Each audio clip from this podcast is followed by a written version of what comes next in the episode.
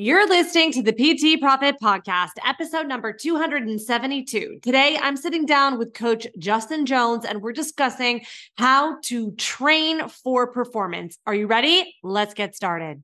Hi, I'm Beverley Simpson, former fitness manager turned online personal training business owner. And this podcast is where smart fitness professionals, including trainers and clinicians, discover how to increase client performance in movement, package and position their products and services, and get out of their own way so that they can increase their revenue to live a life that they love without sleazy sales. Welcome to the P T Profit Podcast. What's up, Coach? Thank you so much for pushing play on another episode of the P T Profit Podcast. I'm your host, Beverley Simpson, and today I'm sitting down with Coach Justin Jones, and we are discussing how to build out high-performance plans for ultra runners, marathon runners, endurance athletes, as well as Ironman, as well as building out the strength program for high performers, whether you are a ultra athlete, you are an athlete that is training for, for a profession, or you are a active person with an athletic goal. So if you're working with clients and you're curious about how to program for performance, this episode is for you. So without further ado, let's go ahead and dive in. What's up, Justin? Thank you so much for joining me on the show today. How are you doing? I'm good. I'm excited to be here. How are you? I'm doing so good. Luckily for you, I've already messed up. So now you know you just can't mess up. Yep. Okay, so I'm super pumped for today. So for those of you who have not been introduced to the pleasure of your work, I'd love for you to share with us a little bit about who you are, who you serve, and how you got there. Yeah, totally. So Justin Jones, owner of Assemble Performance. We serve mostly athletes and people that are interested in increasing their performance in sports, in like lifting, running, triathlon, or just in everyday life. Just focused on living fuller lives through increasing their performance. A lot of people I've worked with have had some rocky history with like diet culture and just feeling like fitness was very restrictive. So I've always been really interested in performance, thinking back about when I was in high school, even coming up with sports and stuff. You've got like social media at the time was very focused on bodybuilding, very focused on aesthetics. And that wasn't something I was interested in. So I, you know, CrossFit was also coming up at the time. And so focusing on that more performance aspect, less just focused on how you look. And then I was always looking up at like athletes, you know, none of them look like bodybuilders, but they perform great and they look, you know, still look athletic. So it's something I've always been interested in. As I've gotten into coaching, I have kind of stepped right into that with my athletes, feeling like I found my, you know, my people that are interested in just increasing their performance. Yeah, I love that. So for, you know, I'm just curious, just for context, how do you define the word athlete? Who's an athlete to you? So I am kind of broad with it. I think of an athlete just as somebody who's uh, perf- like training to perform some task. So I see you've got the typical athlete like sports, you know, whether that's an endurance sport or a strength sport or obstacle course racing or whatever. And then with my more gen pop, like people that just want to live a healthy life, I like to frame life as an athletic event. If you look at even some of the ground reaction forces that you experience on a day-to-day life, they've done some studies where they've put like wireless force plate insoles basically in people's shoes and have them do daily tasks. And some of those can approach like two times body weight, which especially as you age, you know, aging, aging well is really a skill.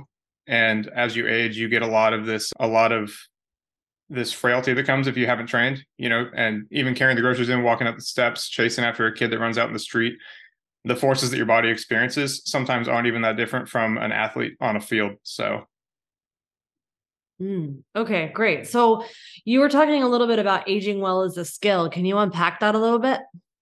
Yeah. So I've been really interested in like health and aging. Uh, if you look at some of the big things that keep us from, you've got basically lifespan and then health span. So you could live a long time, but if you live a long time and you're unhealthy, like that's just a bad existence. So not only do you want to live longer, but you want to live healthier longer. And when you think about, you think about like you've got a competitive athlete, their goal is to win games.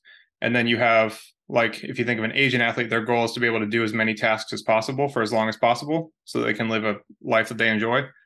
So you look at the things that kill people, right? Cardiovascular disease, number one. So when you train the cardiovascular system, right? Heart disease, that's one thing you're attacking. But then as you get older, people will fall, they break their hips, they can't pick their kids up, they can't walk up, um, up and down the stairs, whether it's a mobility issue or a strength issue. And then lean muscle mass really starts to cl- decline as you age. So doing strength training to keep that, increase your strength and lean muscle mass, and then hold on to it as long as you can. And then cardiovascular training to make sure that you're aerobically and metabolically healthy to live just a long, full life. That's how I like to frame it to my like clients that are just interested in living healthier lives, you know? Yeah. So what I'm curious is, in your experience, when do you really start to notice that there is a shift in, in people's attention from, you know, focusing on the aesthetics, as you were saying, versus, you know, getting really clear on, or, and, and prioritizing lifespan and health span? Like, when does this start to, have you noticed it starts to transition their priorities and focus? I think it really depends, because, you know, some people think about it earlier, especially if they start like having children and stuff. They're like, okay, I have to, you know, I'm gonna have kids and grandkids one day, so I want to be able to be around with them. So I've had these conversations with people fairly young, depending on when they have kids. And then other than that, focusing on, like, depends on their goals and like their community, right? So you've got some people who grew up in fitness was only bodybuilding, and they're kind of tired of that, and they maybe join a run club or go, you know, join some other sport, and then they're around a lot of other people. Especially some of the lo- like longer endurance sports, like ultra running is becoming big, and like triathlons, those tend to be older sports, like as far as the average or like mean age of the people that compete in them. But younger and younger people are getting into them, and they're kind of getting experience with that community of people that are on that other side of, you know, they're, they now have like older children or like maybe some younger grandchildren. And, you know, that's obviously more on the forefront of their minds of, how do I be around a long time, able to do all these activities with my family? So. Yeah. Okay. You, what's, I have a couple of things that I, that are coming to mind that I want to ask you, is that you were talking about ultra running. What's ultra running? Oh yeah. Ultra marathons. Yeah. So it's any distance over a marathon that you would run. So they range from, you know, thirty mile races all the way up to two hundred fifty mile races. They have, they've got a race out in Utah that's two hundred forty something miles, and you just go out and, you know, run. wait, wait, wait. Who does that? Why would you do that? I mean, there's a lot of people, there's a lot of people that do it. The community is super welcoming. So a lot of people like the community of it, you know, because road races sometimes can have this feeling of like very competitiveness, and ultra running, like everybody's just out there to have a good time with each other and uh, push themselves. two hundred fifty miles, like without stopping?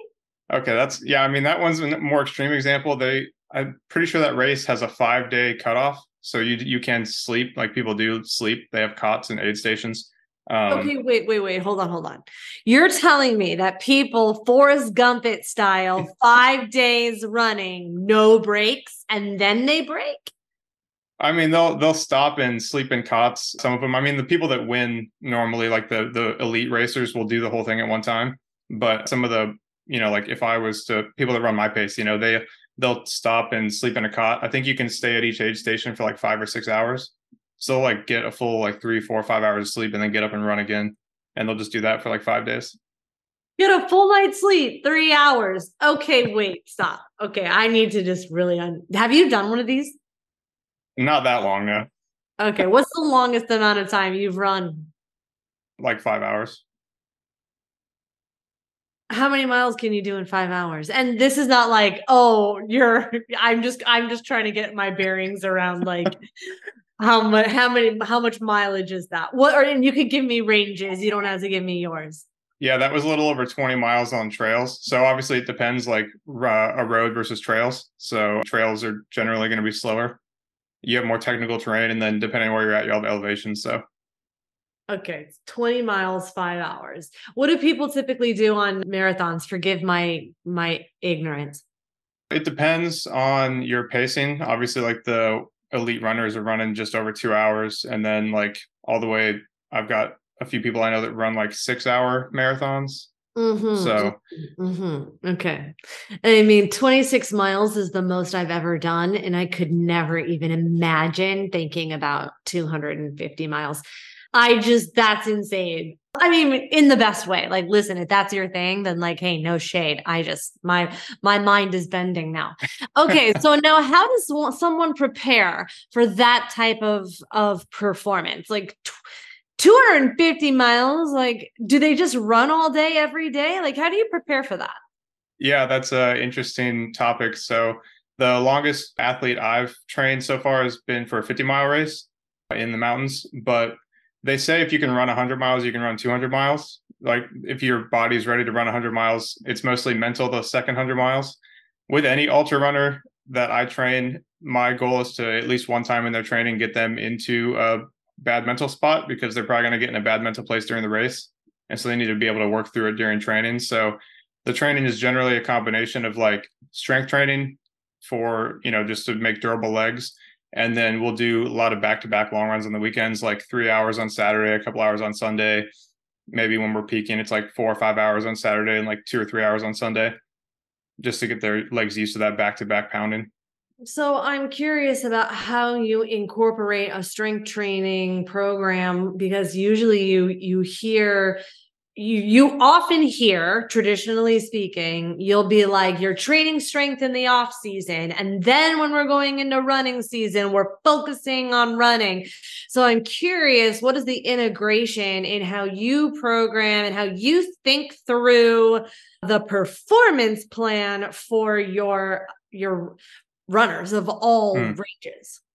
Yeah, so it depends on what race they're doing and what their terrain's like. So the guy I trained that just did the fifty miler, he trained in Florida and the, the race was in Colorado. So he had like flat, nothing to train, and the race had ten thousand feet of elevation gain.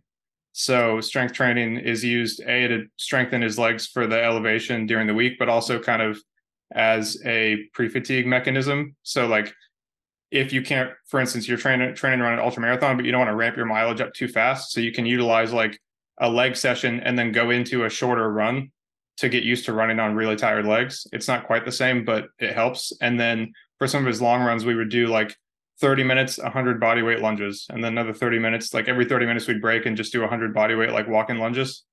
Um, I just it, keep it, thinking about that. it, uh, it's not quite the same, but it can help with like the same muscles, like muscles that you use for elevation. So yeah, it helps with the legs. So then if somebody's got an, enough elevation to train on though, I'll, I'll prefer the specificity of training on the elevation, but strength training is still like, I still use it as kind of a strength injury, injury prevention, like mechanism during the week.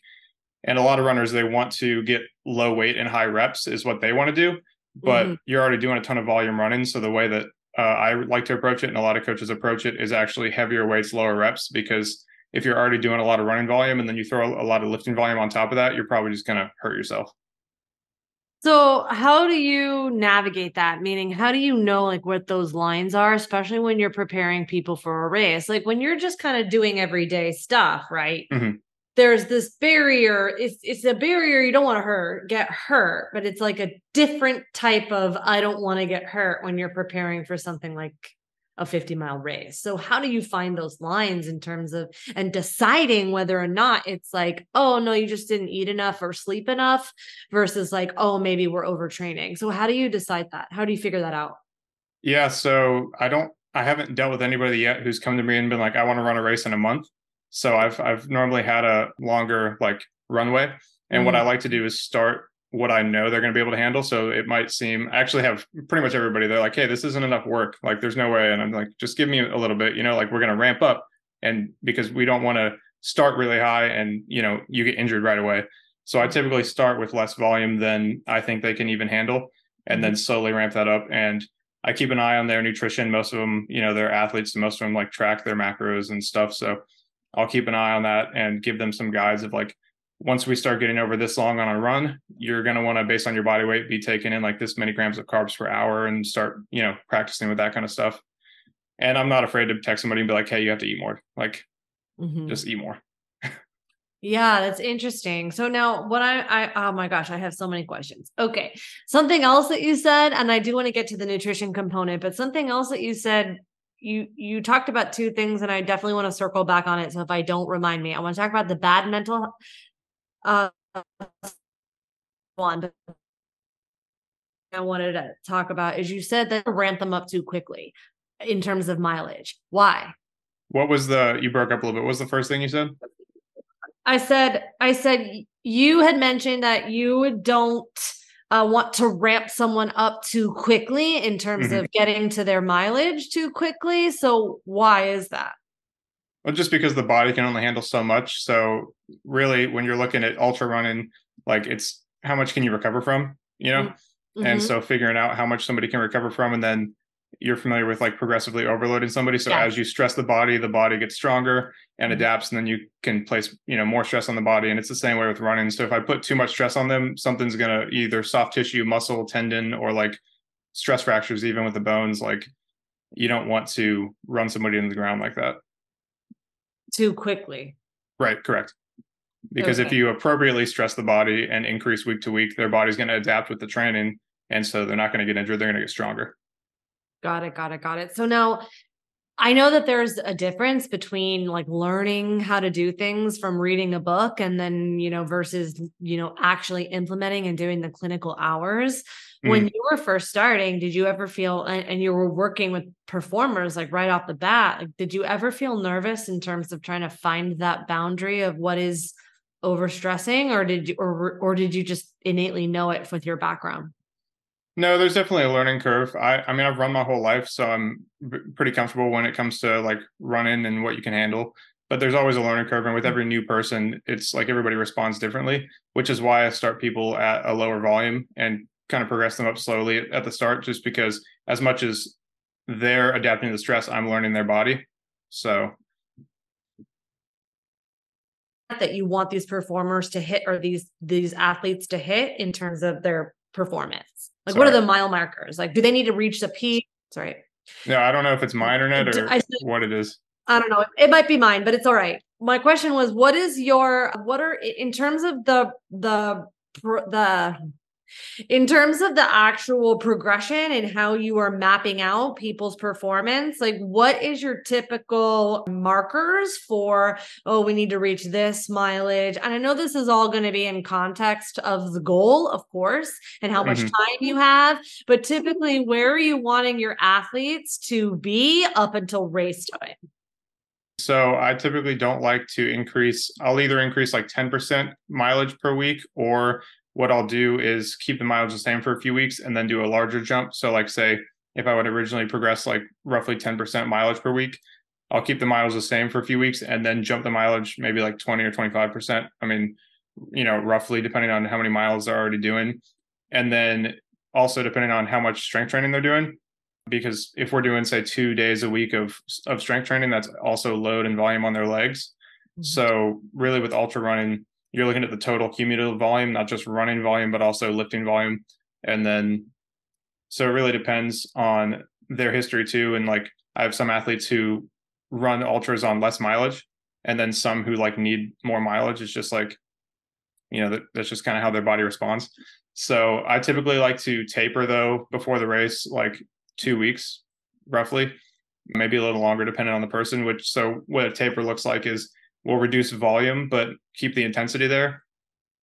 And then we'll, we'll reduce volume, but keep the intensity into the race. And then for lifting, we'll keep the lifting. We'll just reduce the, the weight, because what I don't want to do is have somebody lifting their whole training block and used to lifting and then cut that out, because the lifting, if you're doing full range of motion lifts, is like mobility work as well. So I don't want to cut lifting out for somebody the week before the race and then them just feel way off because they're not used to it. So how many mileage, how many miles do you usually want under someone's belt before they go and perform? It again, yeah, it depends on their race. You don't typically, you don't have to like, for instance, if you're running a hundred miler, you're probably not going to put in a hundred miles a week, you know? So for the athlete I just trained for the fifty miler, he wasn't hitting fifty miles a week. He, he was a decathlete in college and had some medical issues from some sports. And so volume is hard for him. Mm-hmm. So he was he was doing like thirty-five miles at his peak, which might not seem like a lot, but also when you add strength training in, you know, it helps. And so then for another athlete that I train that's an ultra runner, She did a twelve hour ultra marathon a few weeks ago, and she was, she was running like fifty miles a week. You know, she's run for a long time. She can handle higher mileage. So crazy. How fast do these people go through shoes? uh, yeah, it, it depends on the person, but fairly quick. Yeah. Okay. So what, what would you say? I, and now I want to go back to, I want to go back to your bad mental space. You said that you want to get them into a bad mental space. Can you at least once, cause it's going to happen on the race. Can, so can you describe what that means? What are some of, like, what exactly do you mean when you say they're going to be in a bad mental space? What are some of the things that come up, and then how do you prepare for it? Yeah. Like normally it's, as the mileage, as we're like peaking for the race, is when that kind of happens, because you're you're getting worn down. And what it, I mean, a typical example would be going out for your long run and things just feel off. The whole run feels horrible. The middle of the run, the, the demons are just there. You're like, I don't need, I can't do this. Like, I shouldn't be doing this. Like, who am I to run this race? You know, maybe they have some G I issues, because in long endurance races, you have to eat. So maybe like they can't keep food down for a little bit. And, you know, it's just this spiral of like, I should just quit right now. Like, this is a waste of my time. Like, I, I'm just an embarrassment. It, obviously, it's different for each person, but you can get to some really dark places in these long races. And so like being able to have gone there and then push through it, and then know that it's just a temporary thing that you deal with, is uh, something that's really important. And if you haven't had that before you get to the race, it's really, really hard, because you don't know what the other side of that looks like yet. Interesting. So how do you find it? How do you prepare someone for that? Yeah, typically just like harder training, longer races, maybe again, sending them into their long runs uh, fatigued already. Mm-hmm. So because they're going to be fatigued at mile, there's a saying in the ultra running community that like a hundred mile race is really just an eighty mile warm up and a twenty mile like race, because the, the whole race is getting to the mile eighty where you feel horrible, but the end isn't in sight yet. And so if you properly program stress, you can have lifting and running during the week, and then they can go into a Saturday run already fairly tired. And for me, if I do those back-to-back long runs, the Saturday run, you know, maybe they're still tired from the week, and then they get, you know, they do like a three or four hour run on Saturday, go to sleep, wake up sore as hell on Sunday, and then still have a two or three hour run to do. Like, you know, you have to be tough to do that. Yeah. Uh, I would say, when do you rest? Schedule like? Typically, if we do back-to-back long runs, we'll rest on Monday, and then I'll typically do a upper body day during the week too, just to give their legs complete rest, at least twice a week, sometimes more, depending on the person. And then, to, you know, if they're used to running, like the one girl, she's run multiple ultras already, so, and she loves running like every day, so she gets less rest than somebody else. Easy. I mean. After one day of rest, are they amped? Like, are they actually recovered? It, it depends. I mean, if they're actually recovered, like not necessarily. So you're building, like as you train, you're accumulating fatigue and you're building fitness, but the fatigue is masking the fitness, which is why you taper. So when you taper for a race, you do lose a little bit of fitness, but that fatigue drops down like exponentially. So that fitness is then able to be realized, you know, and you feel great. So the fitness was always there, but it was masked behind the cumulative fatigue that you've built up. But mentally, like depending on the person, most of them, you know, they're kind of crazy. They run ultra marathons. So they're like, they're like, hey, like, can I run every day? Like, I don't need a rest day. Like, I need to get out and move, you know? Mm-hmm. Yeah, yeah, yeah. So, okay. So what I am now curious about, and I, I do want to, you know, transition, because at the beginning of this call, you had talked about how, how you think of every, you know, active, anyone who's preparing for like a triathlon, a marathon, like obviously there are some everyday people who like have lives. And not to say that ultra marathoners don't, okay? That's not what I'm trying to say. But I could never imagine like being, you know, having to do the schedule that I have to do and run a marathon. I would never, or, and ultra run. Mm-hmm. I would like, things would really sh- like have to shift severely for me. And maybe that's a limiting belief that you can shift, but that's my belief right now. Okay. So I'm curious, for your people who might not yet even necessarily identify as an athlete, even though they are, what are some of the biggest differences that you have to help get them on board with that are different than like, say, an ultra marathoner?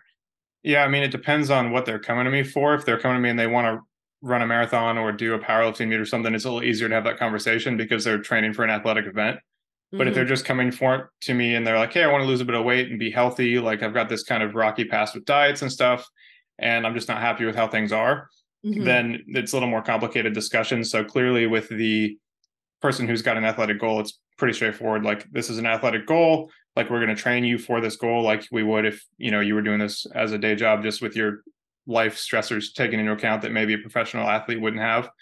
But for more of the, I just want to be healthy, mm-hmm. like gen pop type person, mm-hmm. I, I bring it up, like I brought it up to you, like a lot of the things you do in your day-to-day life, the forces that are, your body experiences aren't too dissimilar from some professional athletes.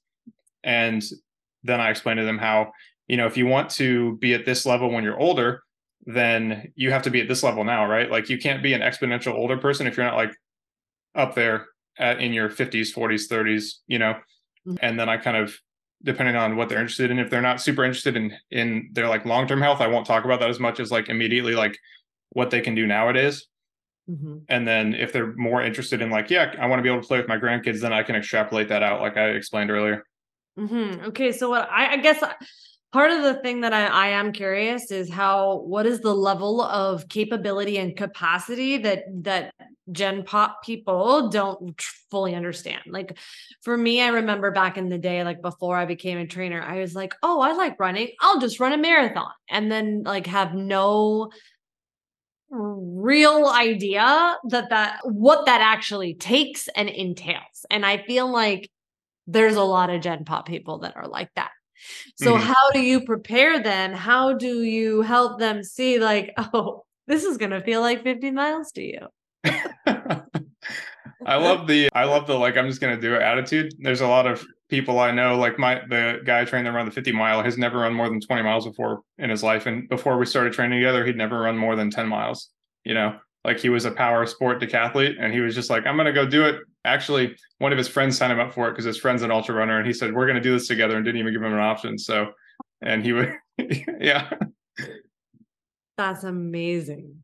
Yeah. So I love that attitude. I like to, I think most people are capable of a lot more than they think they are. And no matter what your goal is, even I have an athlete who came to me and just wanted to lose a little bit of body fat and just live a healthier life. And we set a five K goal for her, and she never thought she would be able to run more than a mile in, you know, since high school. She was like, for years, I've never thought I could run more than a mile. And every like week I get a text with the workout. She's like, I never thought I'd be able to do that. I looked at that workout and audibly laughed, and like, but then I did it, you know? So I just love helping people like find that their limits aren't really where they think they are. That's so good. So powerful. And what a, what a fun thing to focus on, except besides weight loss. Yeah. Like, the way I like to frame it is like, for her, especially, and for a lot of the people that just want fat loss, they're used to, I have to restrict my diet, I have to exercise to burn calories, and I have to restrict my diet, and their life feels very restricted. And instead of being like, hey, you can't eat this because this is a bad food, I like to say, let's add some protein in, let's add some fat in, let's add some, you know, salads in. Let's look at this as like, how do I build a healthy body? Because what's the point of, you know, everybody says, I want to lose weight, but I like to reframe, like, you want to lose body fat. You don't want to lose weight. You want to lose body fat, right? And so what's the point of losing all this weight if we feel horrible? And, you know, the point of it is to live a better life. So let's focus on adding good things in. And when you eat something, is this going to make me healthier? Is this going to make me a, you know, stronger person? And then exercise makes us cardiovascularly fit and stronger. So everything is about adding and like not taking away and feeling restricted. And the outcome is still the same. You know, they're still losing body fat, they're still gaining a better body composition, but their mindset is totally different. Yeah, that's so good. And so I'm glad you brought up nutrition, because I'm just curious, you know, what are some of the nutritional challenges and or differences that you notice that you are communicating with someone who has an, an active goal versus like an ultra running athlete? Are your conversations mostly the, the same? Yeah, they're very similar. Just an ultra runner is going to need a lot more food and more carbs, especially on their long days. And an ultra runner is going to have to take in mind, like, on these long days, we have to take in intra run carbs and even sometimes fats and protein, depending on how long it is. But the conversation is largely the same. A lot of people are very used to all the back and forth, like religious nutrition talk online, like carbs are bad, this is bad, that's bad. And I like to take a more of an eighty twenty approach, like, and people are so used to having bad foods, and they're like, I have cheat days, I have binge days, I have cheat meals, which I don't, you know, I don't like at all. That actually purports a lot of eating disorders too. Like, so I like to just keep a very balanced approach, and no food is bad by itself, unless you're literally drinking poison. So no food's bad in itself. It's just all in a balanced approach. And then, yeah, an ultra runner is just gonna need a lot more food and a lot more carbs than a regular person. Yeah, I feel like a lot of the general population, or a lot of athletes in my just experience, they're not nervous or have any concerns about eating carbohydrates. They're very happy to eat the carbohydrates. But the mm-hmm. gen pop, who is traditionally conditioned, especially if they've been focusing on fat loss for so long, the, like, how much work is it to get them to take in more energy? Yeah, I had a girl who messaged me, and we were working together, and she was like, hey, I'm worried about like blood sugar spikes, and she's not diabetic or anything. So I kind of explained to her that like, that's a normal response to your blood sugar to spike. And she was asking about oatmeal, and she was worried about oatmeal. And I was like, you know, oats are like very healthy. I eat them for breakfast all the time.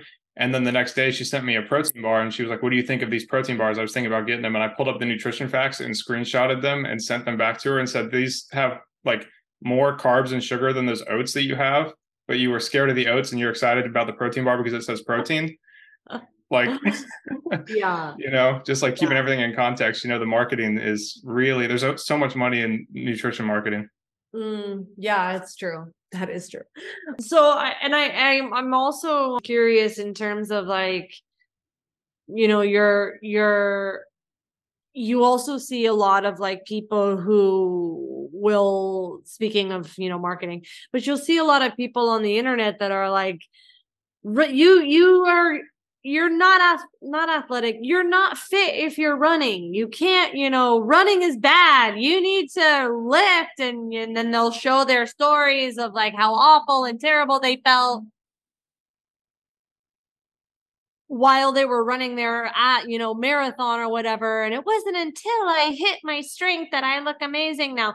So I'm curious for you and for your perspective, like what, how, how, do you have to navigate or deal with that at all with the gen population? Like what, how do you prepare them so that they don't like run their body into the ground, literally?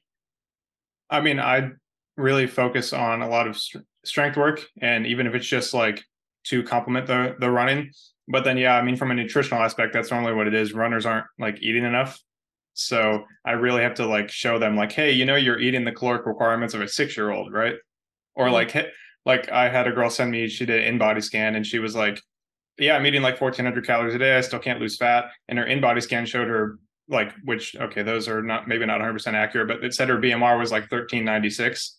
Mm-hmm. And, you know, there's some tolerance for inaccuracy there, but I was like, you're literally barely eating more than your body needs to survive if you laid in bed all day and you're training for a marathon. Like mm-hmm. your body is starving for food. Like you need to eat more, you know, like she, cause she was like, yeah, I have all this fatigue and I don't know why. And I was like, well, this is why you feel like crap and have no energy all the time. Yeah. And so now for the, like for her as an example, right? Mm-hmm. Would, you know, if she, if she feels that she has energy on her body to use, it could be nerve wracking for her to want to increase her calorie intake, especially uh-huh. when you've got everyone saying law of ther- thermodynamics, you have to eat less than you consume. There's no such thing as starvation mode, right? Like what, why then are people plateauing?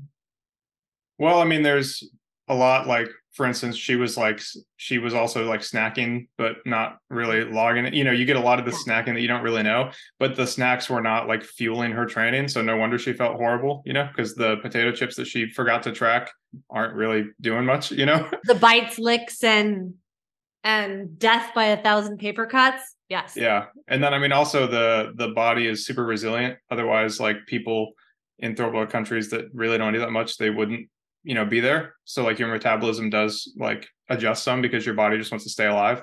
Mm-hmm. But then again, like you're not going to feel good. You're not going to perform well, you know? So, yeah. So how often, like, or how quick does it turn around? Like if she's feeling like crap, is it, is she like one good meal away from turning her body around, feeling better? Yeah. I mean, normally after a few days, I'll I'll get a text and it'll be like, I feel so much better. Like I was totally under eating, you know? And then really after a few weeks, you start to see the a, a trend of like the the weights going up, the run times decreasing, or just they're like, hey, I don't feel awful when I wake up in the morning now, you know? Yeah, yeah, yeah, yeah. It's so true. So true. So good. Okay. So now we, now we talked a lot of the differences between the ultra running and marathons. Like, does the training differ for something like an Ironman, for example? Yeah. Yeah. So with an does Ironman, tra- you also have, you still there? Cool. So yeah, I'm still with, here. An, mm-hmm. with an Ironman, you've got obviously swimming and cycling to do. And so you don't want to just take a marathon program and a swimming program and a cycling program and put them all together, because that's going to be way too much volume and you can't recover from that. So it does differ because you have to basically cut out some of the fluff. The nice thing is they're all aerobic sports, and your aerobic, like lower intensity training, that fitness kind of transfers over a little bit. And swimming is actually super great for the legs on recovery. So you can put swimming in a little bit easier because it's like, okay, your legs are dead from cycling and running. So a swimming day is going to, you know, help your swim performance and also be really nice on your legs. I don't know if you've ever gotten in the pool on sore legs, but you get out and you feel great afterwards. But I've yes, gotten in the pool with a sore back. There you I'm go. Yeah. Amazing. Yes. So yeah, typically you're cutting out to what is essential from a cycling and a running perspective. Mm-hmm. And it, I really enjoy it because it forces you to cut the the fat a little bit, trim the fat a little bit. Mm-hmm. Mm-hmm. Okay. And then what about uh, now, what, what about other performance style sports? Like, oh my gosh, I, I want to say powerlifting, but it's not powerlifting. It's a form of powerlifting, like strongman. That's what I was thinking of. So like strongman stuff, are you also incorporating cardiovascular endurance training? Um, yeah. I mean, I don't train, I haven't trained anybody that competes in strongman, but the general idea is that you should do some form of cardiovascular training because, you know, there's a funny uh, meme that another coach that I, I know made, and it was inside of you, there's two wolves. One is an athlete and the other one gets winded walking up the stairs.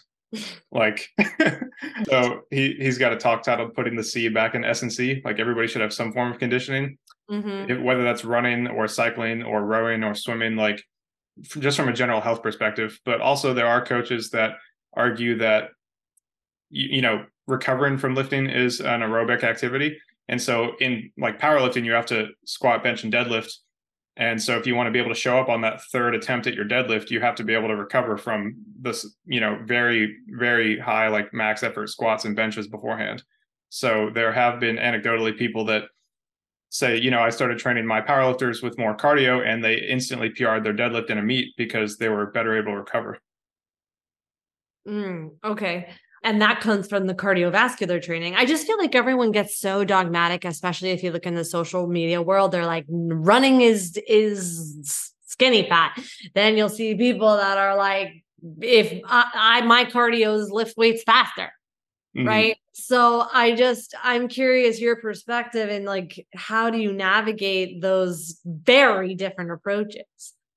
Yeah, I mean, outside of being an elite athlete, you have a lot more room to play with and, you know, mm-hmm. maybe make mistakes and make something not as optimal because you're not on that cutting edge of performance.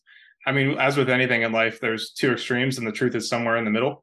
And Always. So I like to try to bring people back to center of like, look, you've got all this other stuff going on in your life, right? You have kids, you have a job, you have all this other stuff that influences your training and like, you know, can, you know, if you only slept three hours because your kid was up all night, your training is going to be impacted more than if you just did an extra day of running on top of lifting. You know, like people are can losing the forest for the trees with optimal, and then they're getting paralysis analysis and not taking action.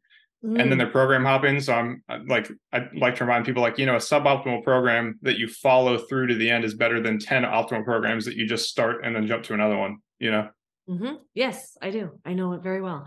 I'm also, I'm also curious too, in terms of, you know, off season for runners, I feel like there's no such thing as an off season. So do you bake in an off season? Like, how do you, like, what are your cycles? It depends on the person. As you know, that's the, a joke online now, you know, it depends is the answer to everything. But like some people will have it defined like, hey, I want to take these months off and focus on strength training more and focus on just like recovering. Typically it's more over the winter because there's all the holidays, but then you got everybody that wants to run like the turkey bowl or, you know, the five Ks, all that stuff. So we'll set, have you, I don't know if you've heard of A, B, and C races, but in, in endurance sports, there's like an A race and you should only have one or two of those a year. And that's like, I'm going to train hard for this. I'm going to taper for this. And this is going to be like my Super Bowl, you know? Mm-hmm. And then you have B races, which are like, hey, I want to perform well at this, but it's not like a priority. So it can be within the middle of a training block. Mm-hmm. And then C races are like, we're not going to taper for this at all. Like, I'm going to go into this fatigued, like, and it's okay. I don't really care how I do. I just want to go out and have fun. Mm-hmm. So like I have a girl who runs half marathons and she'll go and run a five K, a local five K, and then she'll just keep running and hit her half marathon long run for the weekend or whatever, mm-hmm. because it's like, I just want to get out and be in the community. So that would be like a C race. Mm-hmm. And so we can incorporate some of those, like we'll get out and have fun and be in the community, but we're not going to be like killing you during this time frame.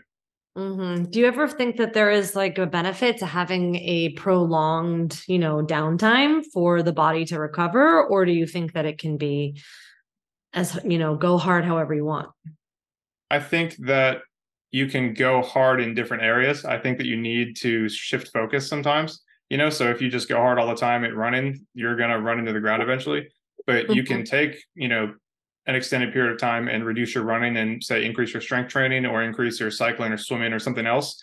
Because a lot of people I work with, they're like, I need to do something. They're like very driven. Like I need an activity. So, but shifting, just shifting that activity for a little bit and giving your body a little bit of break, I think is beneficial. Mm, okay, great. So, you know, if you just out of curiosity, if you could go back, you know, what is one thing that you, that as you were beginning to program for clients, what, and, and learning how to do this, what's one thing that you wish someone had told you when you were first starting out? One thing I wish someone told me when I was first starting out. That's a good question. That's a good question. You know, I ask those hard hitting questions. Yeah, I, I do. I do. Oh man, I would say maybe just that you can't get this wrong. Just I would like say something you wish you knew. Yeah, I would say maybe just the practical experience like trumps you just sitting there and learning all the time, and that mm-hmm. a lot of the people that you, especially before I started coaching, a lot of the people I looked up to as coaches, I've as I've learned more, I've realized that like a lot of the things that some of them say are very wrong, and it's like, oh, that's very interesting, you know. Yeah. Yeah. Nothing beats experience. Like you could learn, I'll never forget the times I used to like, but my certification book said that this should work and that's not what happened. Yep. And back in the day, I mean, when I was, oh my gosh, I, you know, you swear you're never going to be that person, but I mean, we used to, bef- this was like no internet. I'm like an older millennial. I'm in that like medium land mm-hmm. where you were like, you didn't have social media to like go and search, which has its benefits, right? You had to wait for the certification to roll around again. Otherwise you were just like, well, hope you don't get hurt. Thank God that body's resilient. Yep. Yeah. It's so funny studying for certifications and stuff. You've got like, this is what you need to know for the test. And then this is what's actually like practical application. That's very interesting. But I mean, they kind of have to make their systems for those certifications, you know? Sure. And they were so but, good, right? It was so good. So good. Uh, okay. So this has been awesome. And I want to be mindful of your time. So for those of you who want to go deeper with you and want to, you know, learn more about you, where are some of the best places that I can send them? Yeah. I'm on Instagram, Justin S. Jones on Instagram, or Assemble Performance is my company's Instagram. There's not as many posts on there. I post mainly on my, my personal one. And then assemble performance dot com right now is just a coming soon page because we're redoing the website, but that'll send you to the newsletter. And you can also go through the Google form to apply for coaching. If you're interested, you can always D M me. Justin at assemble performance dot com is my email too. I'm always available there. If you just want to, you know, if you just got a question, I'm happy to answer it. If you want to jump on a call, I'm doing calls right now to, you know, I can help you get some clarity on some of the problems, things you might be running into. So I'm just out here to try to help people. So.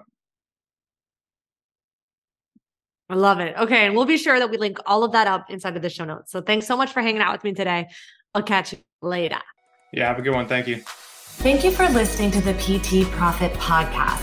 If you like this episode, chances are your friends will too. So it would be a huge service to us if you would please leave us a review and share with your friends on your social media channels. When you leave us a review, be sure to take a screenshot of it and email that screenshot to my team at info at b simpson fitness dot com. And we'll send you a very special Instagram podcast that will show you how to create compelling content so that your ideal clients come to you and you go from wanting clients to a wait list of clients ready for your services. Thank you so much for listening, and we'll see you on the next episode.